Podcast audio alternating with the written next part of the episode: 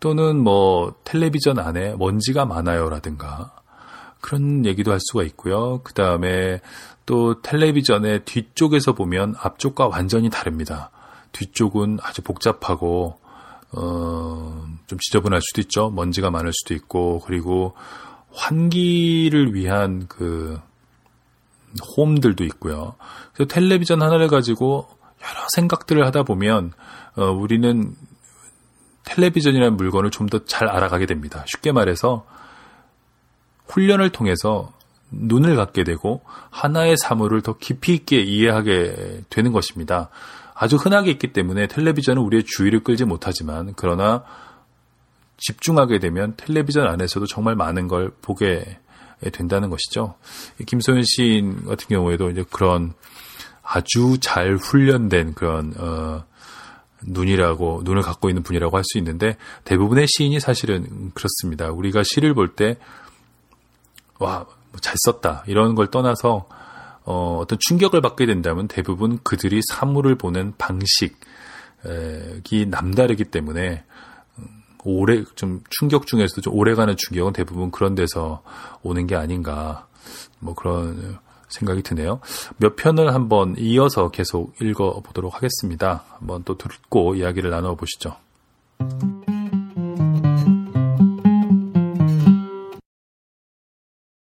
차 한 잔과 담배 한 모금.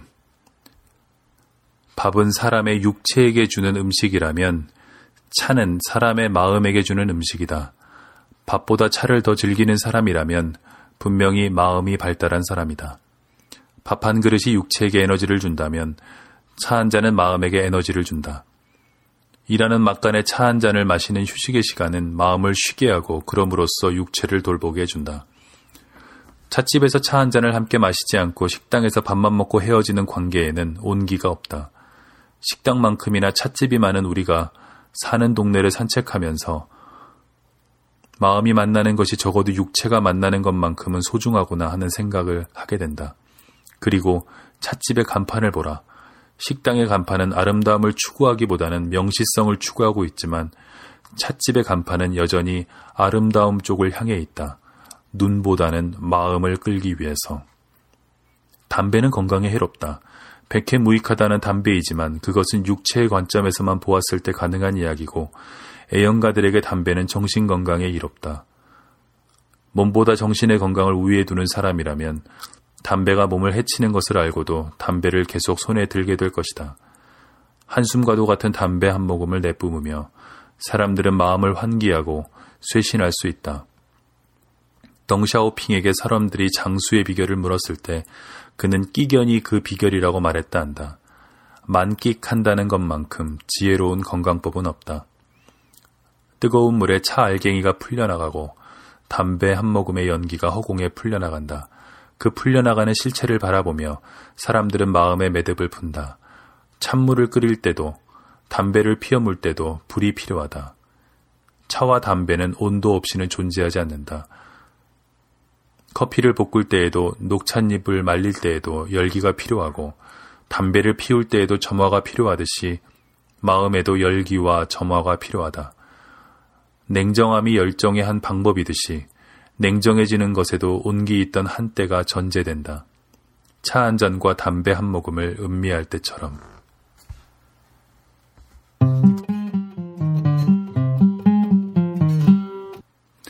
네. 그, 이 책의 또 흥미로운 점 중에 하나는요.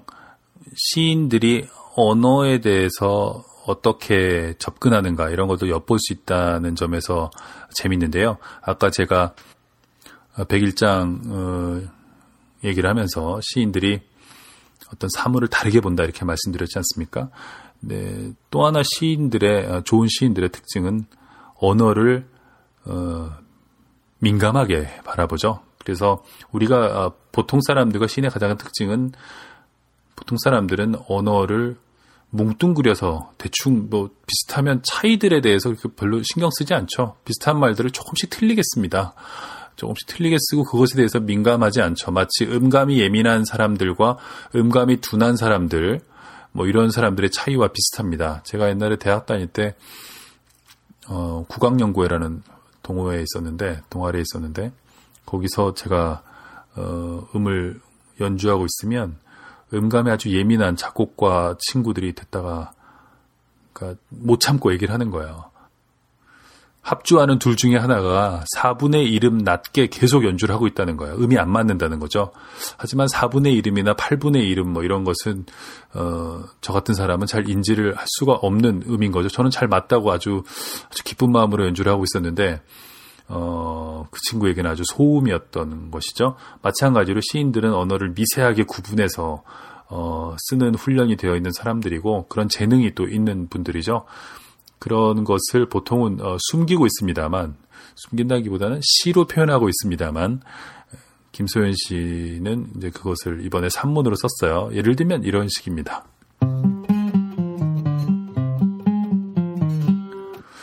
육회, 상쾌, 경쾌, 통쾌.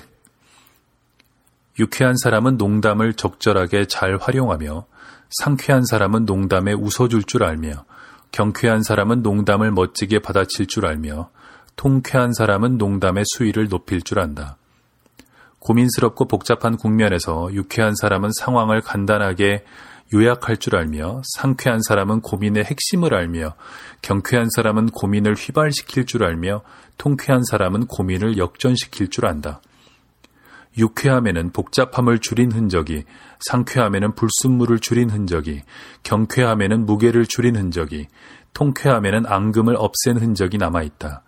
우리는 좋은 사람을 만났을 때 유쾌해지고, 좋은 공간에 놓였을 때 상쾌해지며, 좋은 컨디션일 때 경쾌해지고, 지리한 장마처럼 오래 묵은 골칫거리들이 빠르고 정확하게 해결될 때 통쾌해진다. 나쁜 사람의 불행을 구경하며 우리는 유쾌하거나 상쾌하거나 경쾌해질 수는 없지만 통쾌해지기도 하는 걸 보면 통쾌하다는 것의 쾌감이 위험한 수위에서 찰랑대는 감정임에는 틀림없다.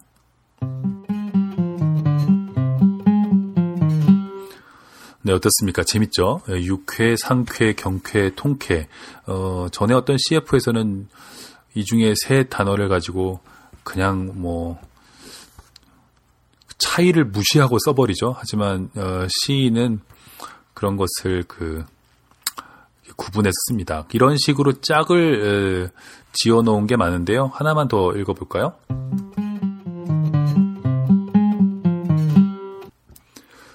동정, 연민. 동정은 행동으로 표출되고 연민은 마음으로 표출된다. 동정보다는 연민 때문에 우리는 더 마음이 아프고 마음이 묶인다. 마음이 묶여버려서 연민은 도움이 되지 못하는 경우가 많다. 동정하는 사람은 타자를 통해 내 자신은 그것을 이미 갖고 있거나 필요로 하지 않는다는 자긍심을 느낀다면 연민하는 사람은 타자를 통해 내 자신도 그것을 필요로 하고 있다는 결핍감을 느낀다. 요컨대 동정은 이질감을 은연중에 과시한다면 연민은 동질감을 사무치게 형상화한다. 물에 빠진 사람을 동정한다면 우리는 119 구조대를 부를 테지만 물에 빠진 사람을 연민한다면 우리는 팔을 뻗어 손을 내밀 수밖에 없을 것이다. 사랑하는 사람을 향한 지독한 동정은 오직 사랑 때문에 사랑의 내용을 망치는 쪽으로 나아간다면 사랑하는 사람을 향한 지독한 연민은 사랑의 형식을 망가뜨릴지라도 내용은 채우려는 쪽으로 나아간다.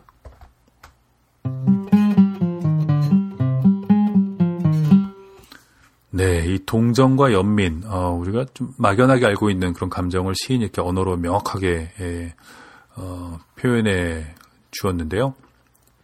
이 밖에도 여기는 뭐 재밌는 게 참 많습니다. 저는 요새 뭐, 그, 요가를 좀 배우러 다니는데요. 거기서 명상을 하라고 음악을 틀어주죠. 명상 음악, 주로 뉴에이지 음악인데요. 그거를 듣고 있으면 저는 사실은 잘 명상이 안 됩니다. 훈련이 안 돼서 그런지 마음의 경영이 안 돼서 그런지 잘 모르겠는데 잡생각만 떠오르고 그렇습니다.